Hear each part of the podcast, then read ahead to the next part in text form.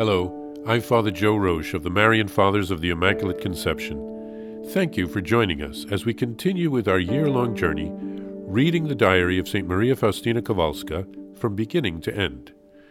Today, we take up from where we left off, beginning with diary entry number 93, the vow of chastity.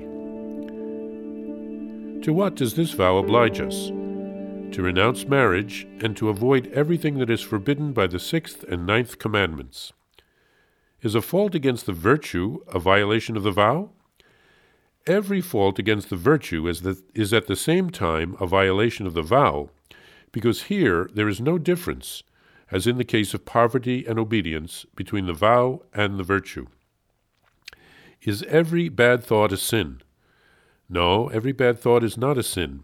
It becomes so only when the acquiescence of the will and consent are joined to the consideration of the mind. Is there anything over and above sins against chastity which is detrimental to the virtue?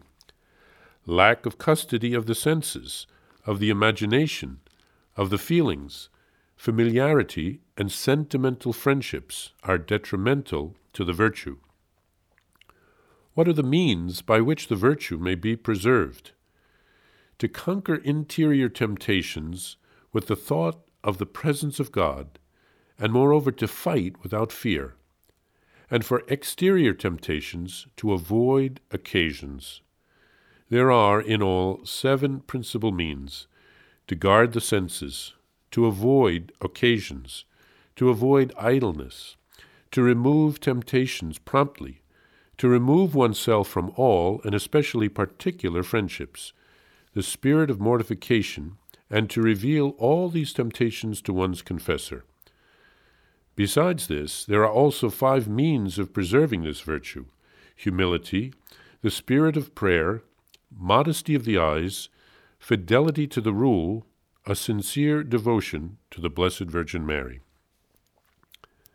The vow of obedience.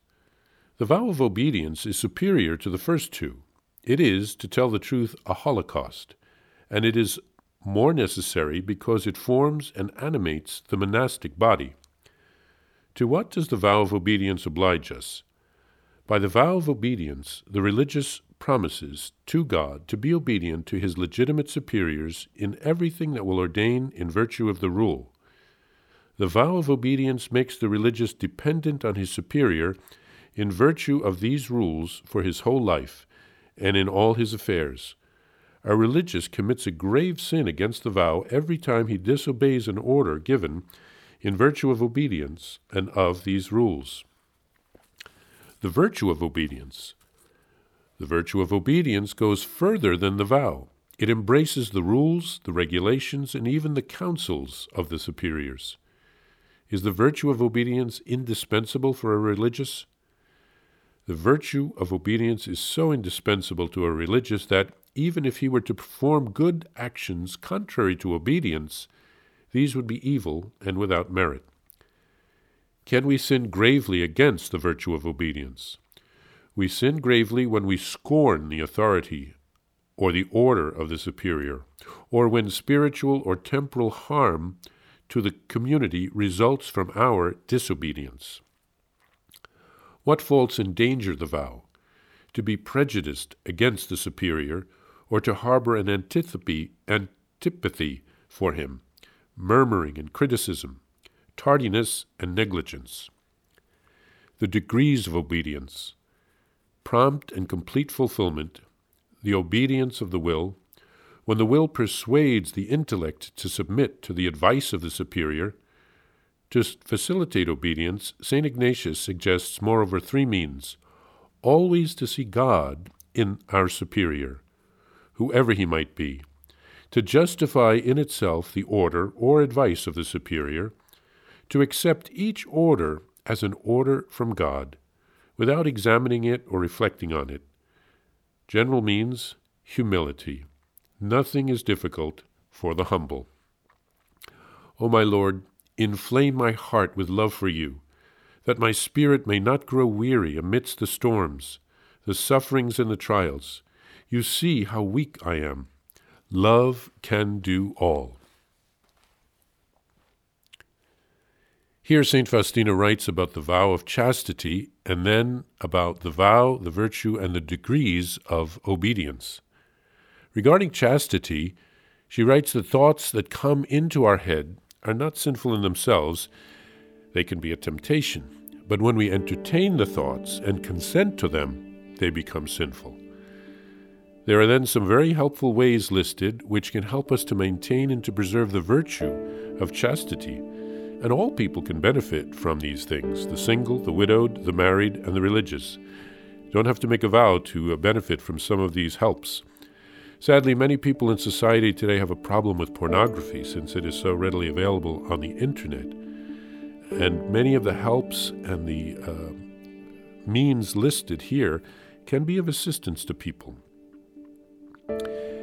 Here, the Catechism of St. Faustina emphasizes the importance of the vow of obedience for all religious. It is at the heart of the religious life. I remember when I became a superior of a religious house for the first time, I was in my early 30s, and I was the youngest member of the house.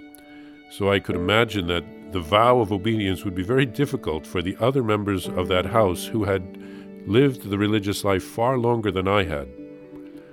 Also, I remember when I was elected to serve on the General Council in Rome, I had learned the meaning of the vow of obedience right then and there. Because for the first time in my religious life after 19 years, the community was asking me to do something that I didn't particularly want to do. It meant moving to Italy for at least six years and learning a new language. But God purifies us through the vow of obedience. I have now lived in Rome for 16 years, and I have had experiences I never expected all over the world, and I did learn a new language, Italian. God is full of surprises, and if it had been up to me, I would have said no, not knowing what I was turning down. So, saying yes to God's plan for our lives has its benefits. He knows what's best for us.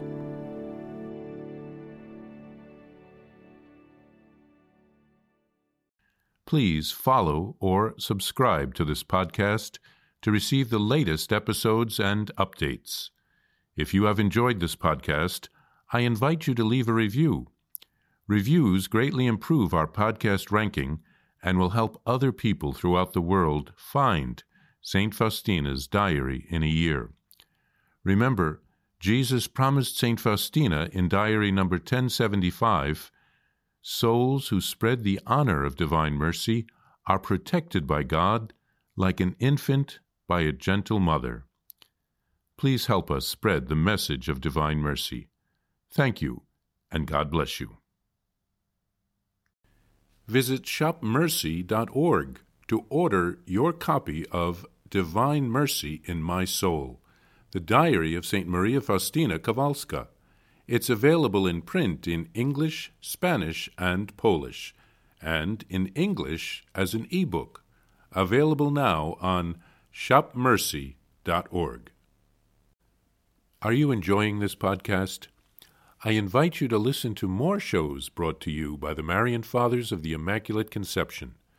Join us daily for enriching spiritual content, which will help you on your journey with Jesus Christ.